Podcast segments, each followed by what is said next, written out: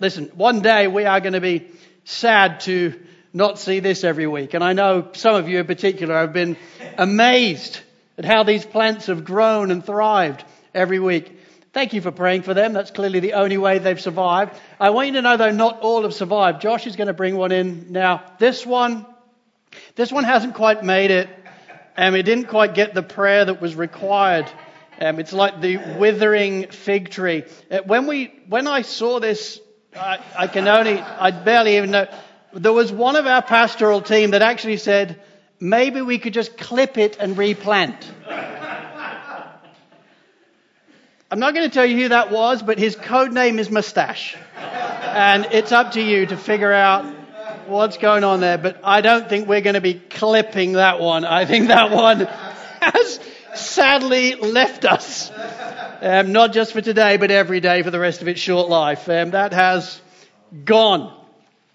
Well, I look forward, as I said, to us being back together so we can ridicule people in person and enjoy that again. I also look forward to being together and when we can hear the preached word in the flesh and enjoy one another. And the dynamic of one another's cannot be done on YouTube in the same way. They can only be done in the flesh. But I do thank God for the technology we have, and I do thank God that we do get to spend time in His Word on Sunday mornings as we gather, albeit in our homes. And so I'd be grateful if you turn in your Bibles, please, to Colossians chapter 1. We are presently in a series on Paul's letter to the Colossians. Um, it's a wonderful letter that's all about the supremacy of Christ. And it is a letter then that really does take us to fresh and breathtaking vistas of Jesus, who is our life. And we're going to read then together verses 21, 22, and 23 this morning. This is the word of the Lord. And you, who were once alienated and hostile in mind, doing evil deeds.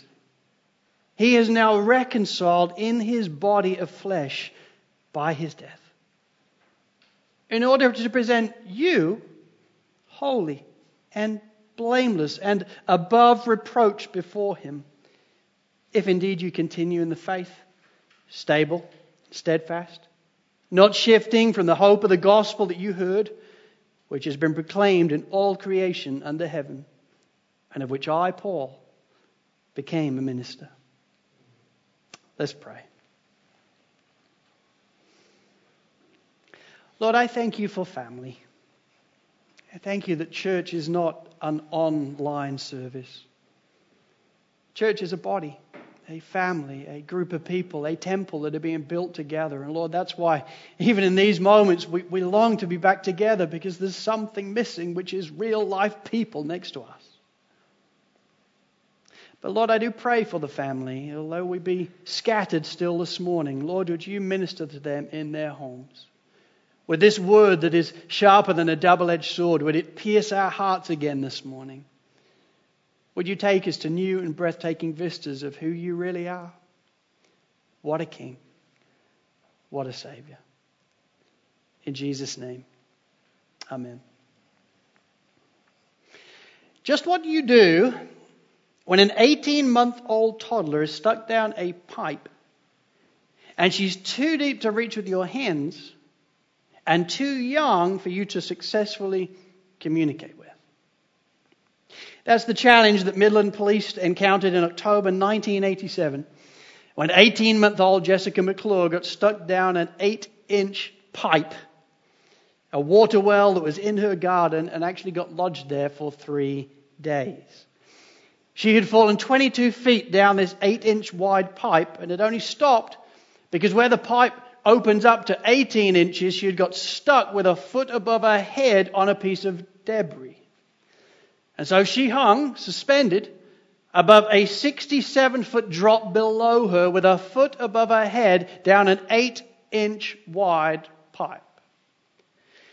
As Sergeant Andy Glascock wrote, this is what he then found at the scene. Nobody understood the magnitude of it. You couldn't even begin to comprehend it. There was a small backyard with a little metal pipe sticking out of it. No one could believe that someone could fall down that, but they had. And it was as you heard the crying that you realized someone was really down there. Upon arrival, a few officers began a desperate attempt to try and free Jessica by digging with anything in sight as other units and firefighters were called to the scene. They were making basically no progress trying to free her. And so eventually realized that they would need someone with real expertise to try and get her out. They contacted a man named David Lilly, who was a veteran engineer who worked with the U.S. Department of Mine Safety. This man had years of experience rescuing trapped miners. The problem was he was in New Mexico, and so it would take time to get him there. Meanwhile, everyone already at the scene started to put their heads together to figure out what to do. There was a backhoe there, and so someone tried to dig a hole, but that didn't work. The earth was too hard. They then decided to drill a hole next to the well and dig across to it. They thought it would be accomplished in an hour. Instead, it went on and on. More rescue teams, spectators, and media began to show up all the time. The hardest part in it all was that you could hear her crying. It was a scared whimper, like she was not sure what was going on. I have children, and there was no way once you heard her voice you could leave her there until the end of it. As I listened to Jessica cry, I thought about my children, my wife. I raised four kids of my own and adopted one more. I'm a child type of guy, and so I couldn't listen to the crying too long without getting tears in my eyes. Finally, David Lilly, the expert in rescuing miners, arrived, and he too soon met several obstacles. The rock beside the well was prehistoric rock, that would take almost two days to cut through. They were making horrendously slow progress, drilling down at only two inches per hour. Finally, Lilly said that this wasn't going to work as it was, and that they would need a high pressure water blasting drill. The nearest one was all the way across to the state of Texas, and so they had that immediately put on a plane. When the drill arrived, they began drilling very successfully. And after three days of drilling down, they began to dig across by hand. It was tedious. But finally, they got to the pipe, drilled a hole through it, and the first rescuer reached up and touched Jessica's toe. The first actual rescue attempt was to prove unsuccessful. They had trouble getting into the open shaft in a way that could free her, and she just couldn't get her out. The team came back up to the surface to reevaluate and regroup. And at that point, they realized there was no plan B. They had to get her out one way or another, even if they had to break her leg to get her out. And she, so she wasn't able to stay there for much longer. The second time they went into the shaft, everything at the surface was very tense. Then up came one of the rescue workers, holding baby Jessica in his arms. I immediately fell on my knees and started crying. Everyone was crying tears of gladness, and there was joy on every face. For baby Jessica had been saved. Amen. you know, I will never forget the moment that I first heard that story for myself because it so affected me. I mean, you can just imagine the scene and the horror of realizing your 18 month old baby is down an 8 inch hole. And the horror of realizing we just have no way of getting her out. The horror of how long it was taking and how difficult that was. But then the joy that everybody must have felt in that moment when she does indeed come out in the rescuer's hands. I mean, if I was there as a parent or an observer or the media, oh my, there would be tears, there would be clapping, there would be cheering. It is an automatic response to this great rescue. And I'll never forget the first time I heard this story because the story itself is so provocative and evocative. It affects your emotions. But I was also so affected by this story because in so many different ways, this story is an even more immediate reminder of an even greater rescue mission. A rescue mission that actually involved me. And a rescue mission that for me would change my life forever. And it's that great rescue mission that these verses 21, 22, and 23 are all about. It's that great rescue that these verses all sing of. A rescue that involves me and indeed does involve you. And a rescue that would indeed change our lives forever. So I have two points this morning to help us understand this text. Number one, the divine reality. I want us to see this great rescue story. I want us to put ourselves in the story and realize we are the baby Jessica in this story. And then point two, I want us to look at the pastoral application. So I have felt burdened all the week for a certain group in particular that I think involves us all at different times. Namely, people that aren't affected by this rescue story, are unamazed by this rescue story. Something that is actually an odd response to such a great rescue story. And I think God wants to minister to you and affect you this morning and come after you. Point one then, the divine reality. I mean, we too, just like Jessica, indeed have an incredible rescue story to tell. In fact, our rescue story is even greater than anything she could have ever seen or imagined. And the Apostle Paul begins this rescue story by reminding us, first of all, of who we were, the divine reality of our past. Here's what he says in verse 21. He says, And you were once, who once were alienated and hostile in mind, doing evil deeds. Right at the start of our rescue, he wants to help us see, you do realize this is who you were. And notice the way he changes the, the case of the, the language of what he's talking about here. In verses 15 through 20, he's talking in third person. He's talking about he and him. He's talking all about Christ. But now, right at the start of verse 21, and you. It is deeply and deliberately personal. He wants to look in the eyes of every individual looking on at this point and help them see Colossians, as I write to you, this is your story. In fact, this is the story of every Christian. You. You were once alienated. My friends, that whole reality, what he's telling us there is that you were once far, far away from God. A condition that is abiding, a condition which is persistent, and a condition which is on going. You and I were once far away from God. You were down the mine, uninterested in the Lord, alienated from Him, cut off from Him in every way. And as such, he tells us, you were once hostile in mind. This continual alienation from God then expressed itself in a mind that was hostile to Him. And my friends, you need to understand this was the posture of all of our minds prior to faith in Jesus Christ. See, sometimes you meet people and you ask them about their testimony and their story, and they give the impression that I never, I never not believed. I was just a Christian kind of from the womb. Well, I want to encourage you. No, you were not. You were once alienated from God. And you were once hostile in mind before Him. You once upon a time were not worshipping Him with all your heart and your mind and your strength. You were not interested in Him as the creator of it all. You just wanted to give yourself to the creation.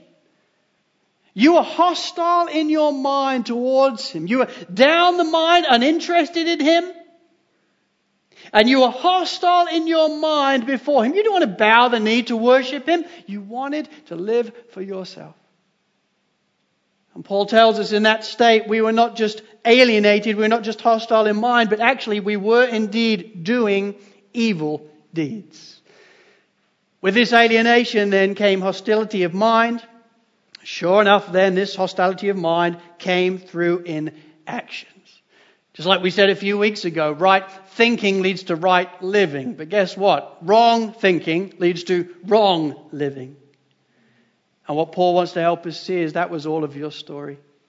You were hostile in mind, delving into wrong thinking about who God was, and as a result, you were doing evil deeds, living for yourself, at enmity with God. You know, for some Christians, again, this can be hard to get our head around because you think, I don't think I'm that bad. You know, right? We don't think we're that bad. We don't think we're that bad because as we look down the line, we look to the left. And to the left is everybody that's worse than us. Osama bin Laden and Hitler and really nasty people. And we think, oh, I'm better than them. I think I'm okay. Whereas God calls us to look to the right, and on the right hand side is the holiness and majesty of God. His standards. He's comparing us to His perfections and glory and holiness and majesty. And compared to Him, make no mistake, we were hostile in mind and doing evil deeds. And Paul tells us in the book of Ephesians, chapter 2, verse 3, we were by nature objects of wrath like the rest of mankind. My friends, and you includes you. And this was your story. You were dead in your transgressions and sins, an object of his wrath. You were alienated and hostile in mind, doing evil deeds. That was our story. We are down the mine, and unlike baby Jessica, who was whimpering and trying to get attention, you weren't trying to do a thing. You were dead. That's who we all once were prior to salvation.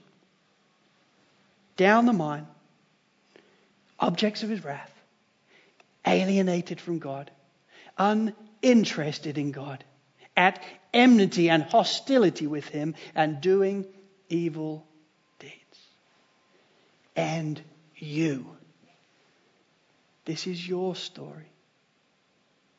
But then, in God's amazing grace, Paul then points us to the divine reality of our present. Look again at verse 21 and the start of 22. It says, And you, who were once alienated and hostile in mind, doing evil deeds, he has now reconciled in his body of flesh by his death. Oh my goodness. You were once dead in your transgressions and sins, down the mine, alienated from God, hostile in mind, doing evil deeds, and yet now, through Jesus Christ and His finished work, you have been reconciled to God. My friends, this is the greatest rescue mission ever told. This is a staggering reality. The one that we have just learned about in verses 15 through 20 about His supremacy and majesty and glory. The one who's made all things and all things are from him and through him and to him. The perfect, holy, glorious King of Kings. Then died in your place so that you could be reconciled. My friends, this is incredible grace. This is the greatest rescue mission ever told. And it's even greater when you understand that He did it all to rescue you, required His life for you to be pulled up from the mine meant that he had to get in the mine and take the fall for you. That's what the great exchange was all about. Paul says it this way to the Corinthians in 2 Corinthians 5, verse 21. He says, For our sake, he made him to be sin who knew no sin, so that in him we might become the righteousness of God. Oh, what glorious truth. It is the great exchange. You are down the mine, but I will come after you on a greatest rescue mission ever told. I will pull you up from the mine, but I will get in the mine for you. He who had no sin will become sin for us and take on the wrath of God in our place. Staggering truth, staggering reality. If you have ever wondered how God feels about you, then behold verse 22. This is what he's done for you. Such is his passionate and particular and specific love for you. He who knew no sin took on your sin so that through his perfection we might become the righteousness of God. And the fruit of it, he explains in the remainder of verse 22, says, He is now reconciled in his body of flesh by his death, in order to present you holy and blameless and above reproach before him. I love that.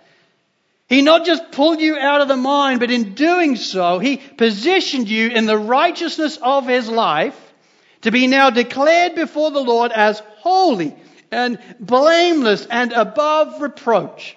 Are you aware that's how God the Father sees you?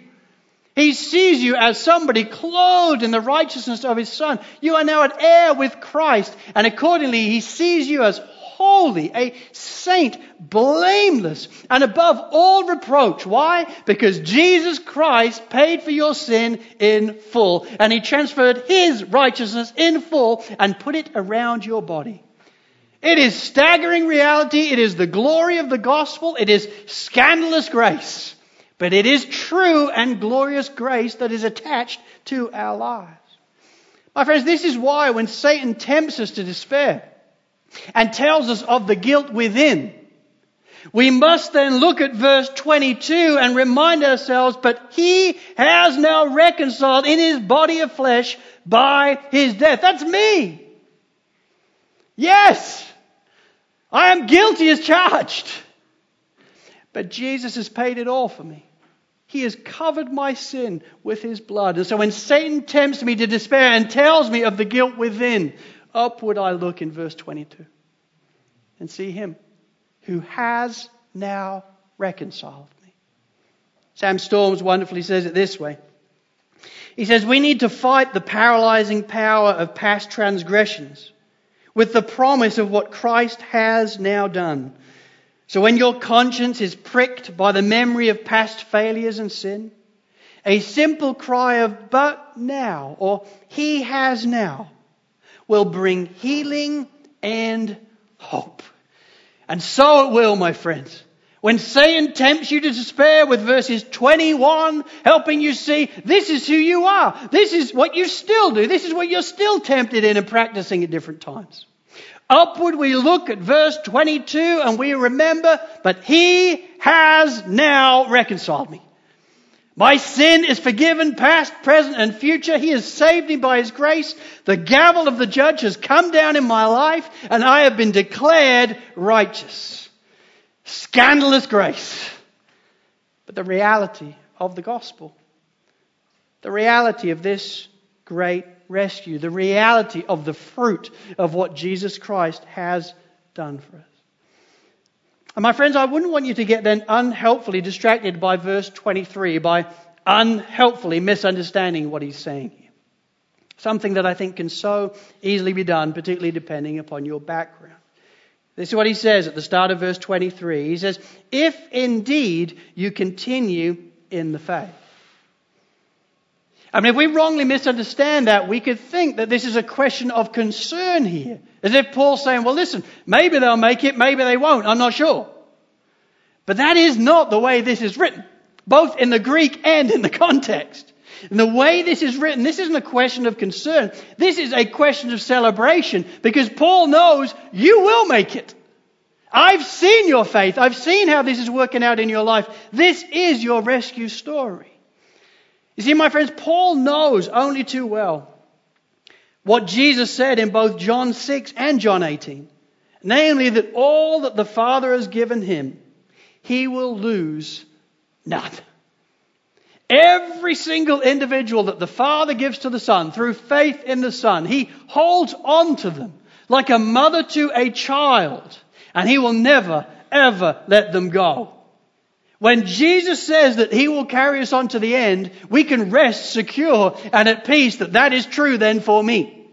Because He holds me. All that the Father has given me, I will lose none, Jesus says. Paul knows that. And Paul knows that we are saved by grace alone, through faith alone, in Christ alone. He knows that the only way of salvation is putting our faith in Jesus Christ. But what he also knows is where that faith is real and genuine, then that faith will never ever be alone. It will play a part in how we live. Which is what he's talking about here in verse 23, that we will continue in the faith, stable and steadfast, not shifting from the hope of the gospel that you've heard. But my friends, we must understand. Paul understands that their faith is genuine. That's why he says in verse 3 of chapter 1, we always thank God the Father of our Lord Jesus Christ when we pray for you. Since we heard of your faith in Christ Jesus and the love that you have for all the saints and the hope laid up for you in heaven. I mean, it's staggering reality. Paul wants them to know, I've seen your faith. I've heard of your faith. I know you're all in. And so this is not here a question of concern. It's a question of celebration that Colossae, I know you're going to make it. And so I know this story is yours. Peter O'Brien, very helpfully in his commentary, he basically says that if you wanted to paraphrase this verse, you could actually say, at any rate, if you stand firm in the faith, as I'm sure you will. And the way that it's written and constructed, the Greek particle a and the indicative mood of the verb epimeno, both of those particles and indicative moods help you understand this is not a question of concern, it's a question of celebration. I know you're going to make it. And so, as Paul closes the curtain on this text, what he wants them to know that is that Colossae, this is the divine reality on your life. You were down the mine, alienated from God, hostile to Him practicing evil deeds. But now Jesus Christ has come after you and you've been pulled out. You've been declared holy and blameless, above reproach before God. He has reconciled you through the glories of the cross.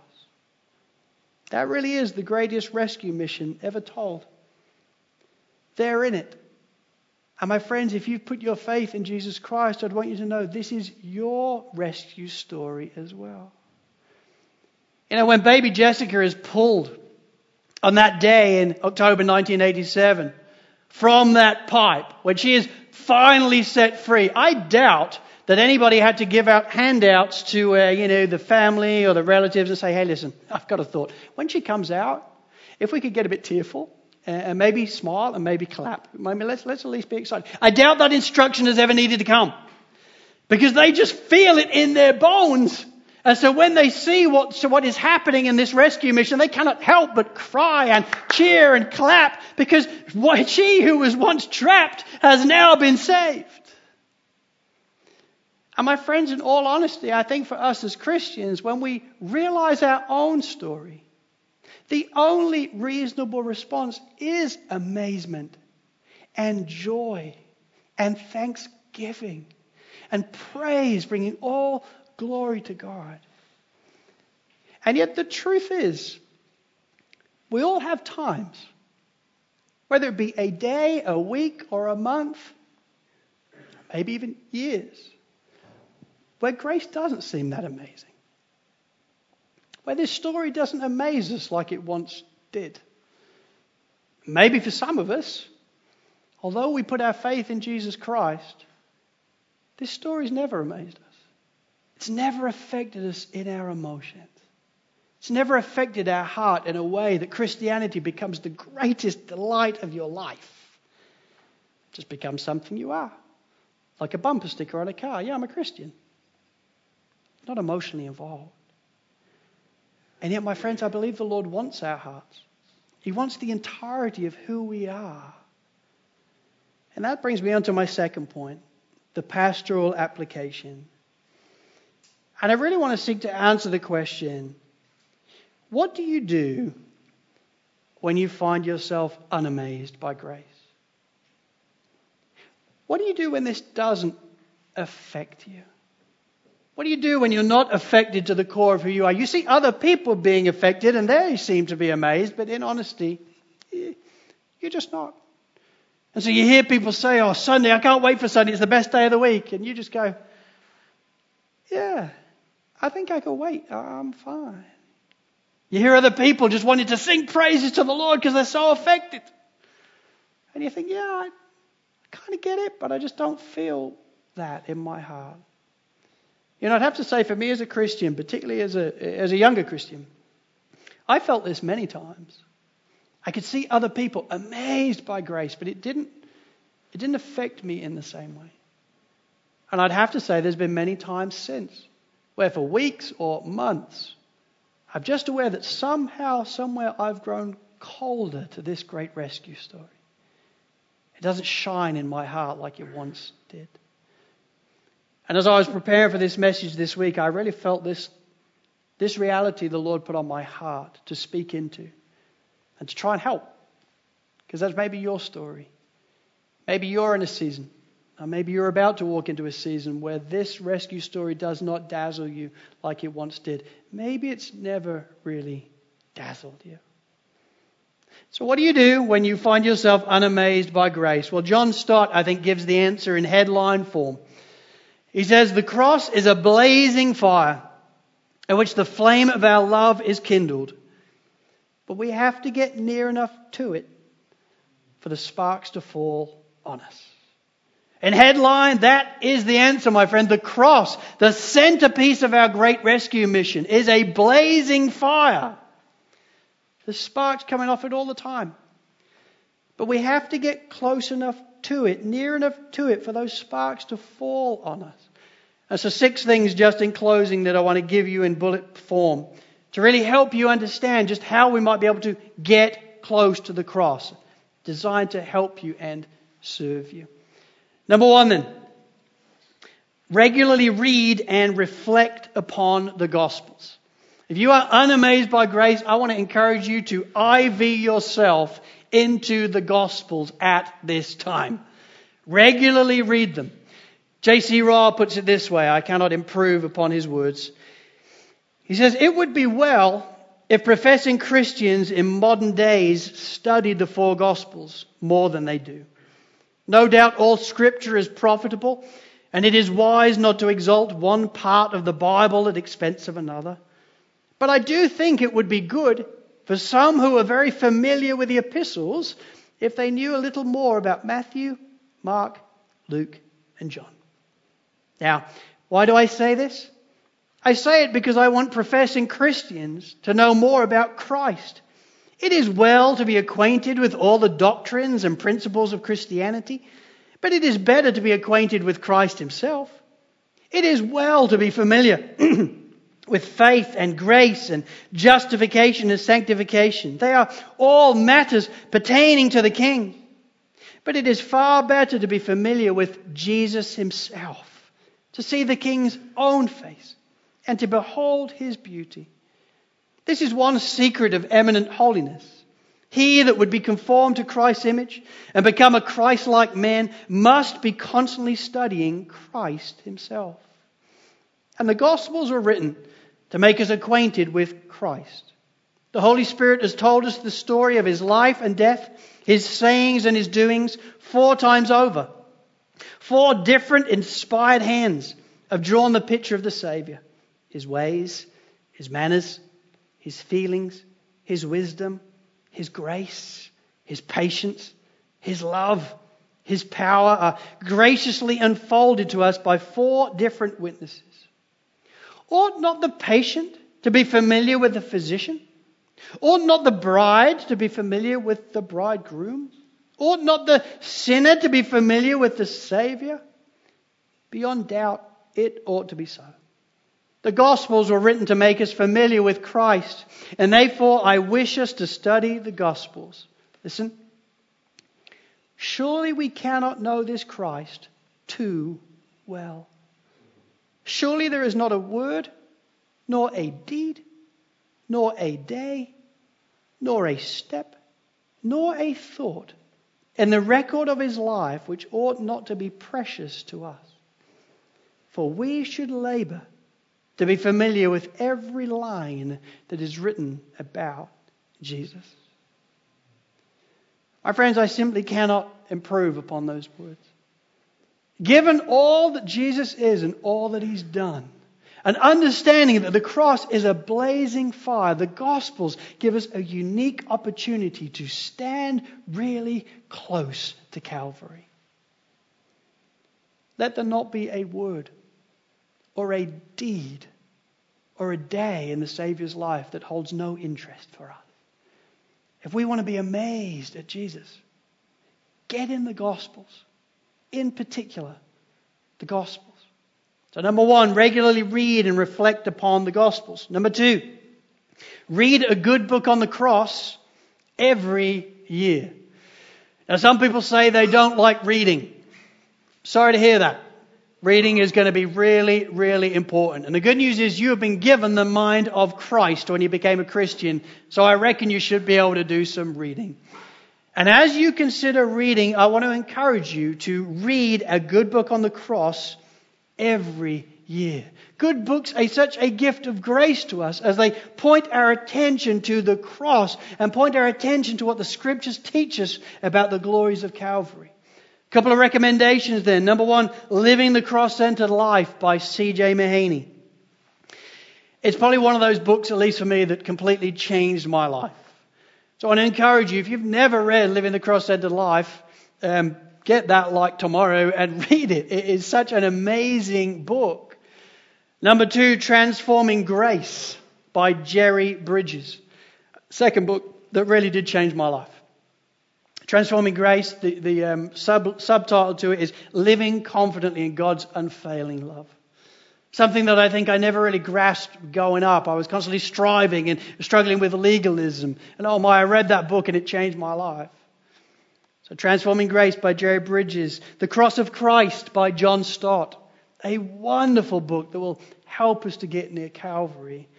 And then Cries from the Cross by Erwin Lutzer a wonderful book that will just help you to gather around Calvary literally and see Him there, beholding Him there, the glories of the sinless Savior dying in your place. Number three, third idea as you seek to get near the cross if you are unamazed by grace. Number three, study the holiness of God and the doctrine of sin. Robin Bevere, one of my friends, pastoral friends, he says it this way. He says, If you do not see the enormity of your sin, then you will never appreciate the enormity of his love. And if you do not recognize the depth of your depravity, then you will never appreciate the depth of his mercy. That's brilliant. If you don't see who you really were before the Lord, you will never appreciate the enormity of His love. If you don't understand how far down the mine you really were, you will never appreciate the depth of His mercy. It's just the way it works. When we spend time in verse 21 and we understand this is who we are, that's not a bad thing. Because it will make verse 22 dazzle us in a very different way, understanding who we really were.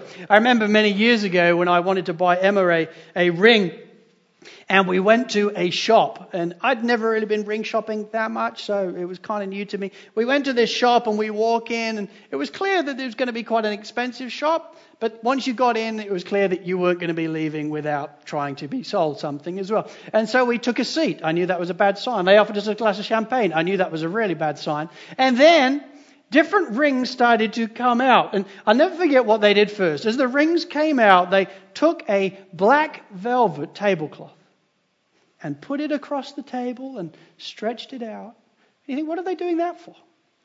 And then as the rings came out, oh my goodness, with that black backdrop, the rings sparkled in a completely different way. My friends, understanding the doctrine of sin, understanding who you really were in light of God's holiness is the black velvet that allows the gospel of grace to shine in a very different way. So I want to encourage you. It is not a bad thing to look at your past. It is a wonderful thing. That's why Jesus says the one who's been forgiven much will love much. But the truth is we've all been forgiven much, but just for many of us, we don't realize how much we've been forgiven. We don't realize who we really were. We don't realize the horrific state we were really in outside of Christ. So I want to encourage you, study the holiness of God and the doctrine of Sin, The Holiness of God by R.C. Sproul is a wonderful book to start with. Um, it's a whole study on Isaiah 6 and just gazes at the Lord. And then The Enemy Within by Kris Lundgaard. Just a wonderful book on the doctrine of sin that will help you to understand who you really were. Number four, make good gospel centered songs the soundtracks of your life. Good gospel centered songs. See, just like movies have soundtracks, our lives have soundtracks as well, don't they? Songs which evoke memories for us, songs which evoke passions for us.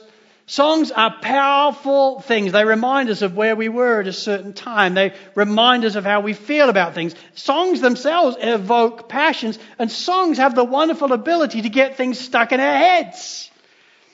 That's why the shark song was going around all of last year. Baby shark, and it just goes around your head, and everybody knew it because it gets stuck. Well, I want to encourage you get the gospel stuck in your head. Allow the gospel to function in your life. And so make good gospel centered songs the soundtracks of your life. Not songs that are primarily about what you're going to do for God, but songs that are primarily about what God has done for you. And so I want to encourage you, do all you can to listen to good gospel centered songs. It's one of the things that I do, for me, love about sovereign grace songs. They're nearly always about Jesus. They're about the gospel. They're about what he's done for us. And if you come into our home, which many of you have been to our home, you will find there's music on nearly all the time. It's because we want to fill our lives with good gospel centered songs. We want to let these songs inform our lives. I mean, we've had to have a bit of a rest on Turn Your Eyes to Jesus because my dear wife played it twice a day for like three months, you know. It had a bit of an overdose. But find good gospel centered songs that can fill your lives with truth and get them stuck in your head. And do all you can, likewise, to meditate on good gospel centered songs. Don't just play them, but think about them. You know, one of the best things I ever did was buy a, a hymn book. I didn't grow up on hymns. I grew up at a Pentecostal church. I don't recall singing any hymns. We thought that was for old people with white hair. But as I got older, I bought a hymn book and started to spend time in hymn books and realized these are amazing. These truths are unbelievable. Let me test it out on you. Song 566. Turn there. No, don't turn it. And can it be? And can it be that I should gain an interest in the Saviour's blood? Died he for me who caused his pain, for me who him to death pursued? Amazing love, how can it be that thou, my God, should die for me? He left his Father's throne above, so free, so infinite his grace, emptied himself of all but love and bled for Adam's helpless race. Tis mercy all, immense and free, for oh my God, it found out me. Listen to this. Long my imprisoned spirit lay, fast bound in sin and nature's night. Thine eye diffused a quickening ray. I woke. The dungeon flamed with light. My chains fell off. My heart was free. I rose, went forth, and followed thee. So no condemnation now I dread. Jesus and all in him is mine. Alive in him, my living head, and clothed in righteousness divine. Bold I approach the eternal throne and claim the crown, though Christ my own. That's wonderful. Get a hymn book and read hymns like that and allow them to inform your life. It is your story. It's life changing. Number five, begin each day by giving thanks to God for the gospel and the effects of the gospel in your life. Begin each day by giving thanks for the gospel. Here's the reality each and every day of your life, you will be tempted to forget the gospel and move on from the gospel. Each and every day, we will drift away from it. So each and every day, find a way to begin each and every day by reminding yourself of the gospel. Remind yourself that you were down the mine. You were alienated. You were hostile in mind. You are actively at enmity with God in the way you behaved, and yet Christ came after you and reconciled you, and now you stand before Him holy and blameless and above reproach because of what He's done. That will change your day. It will totally reframe your day. Each and every day we will be tempted to forget. Each and every day we need to actively remember. And then, number six, the sixth piece of advice I want to help you with Regularly review your testimony of salvation. Regularly review it. And you, it says in verse 21. And so, what is your story? Regularly review it, regularly think about it. You see, so many people today want to forget their past. The mistakes they've made and the sins they've committed aren't subjects they like to revisit, and so they just want to forget about them. But I want to encourage you, as Christians, one of the best ways we can draw near to the blazing fire of the cross is to deliberately remember our past and allow it then to inform our present. Remember who you really were. Remember then who you really were outside of the saving grace of God. And remember then what He really has done for you and what that now means. And my friends, I want to encourage you every conversion testimony is a miracle of grace. Whether you were saved when you were six or 86, it is all a staggering work of grace because you were down the mine, but now you are free. Every single one of us has a story to tell. And So I want to encourage you regularly review it, regularly rehearse it, and regularly retell it. You know, what we have in these verses really is the greatest rescue of all.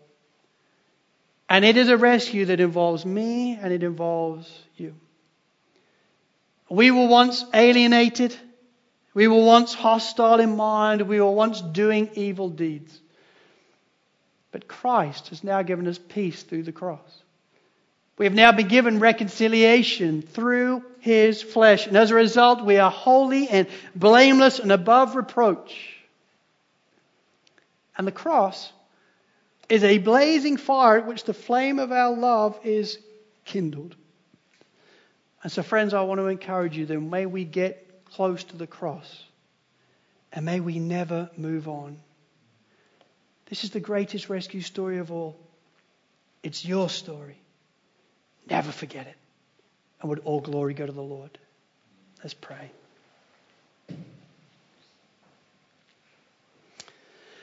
Lord, I thank you for rescuing us.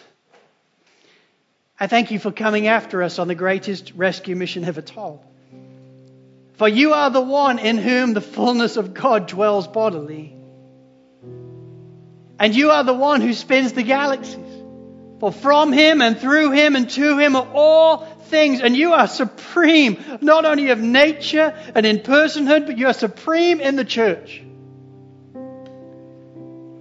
And yet you gave your life to die in my place. Lord, with that reality of how great you are and yet how personal you are, be the defining truths of our lives. You called our names and saved us. The greatest rescue story I've ever told includes our names. So, would all glory go to you. Amen.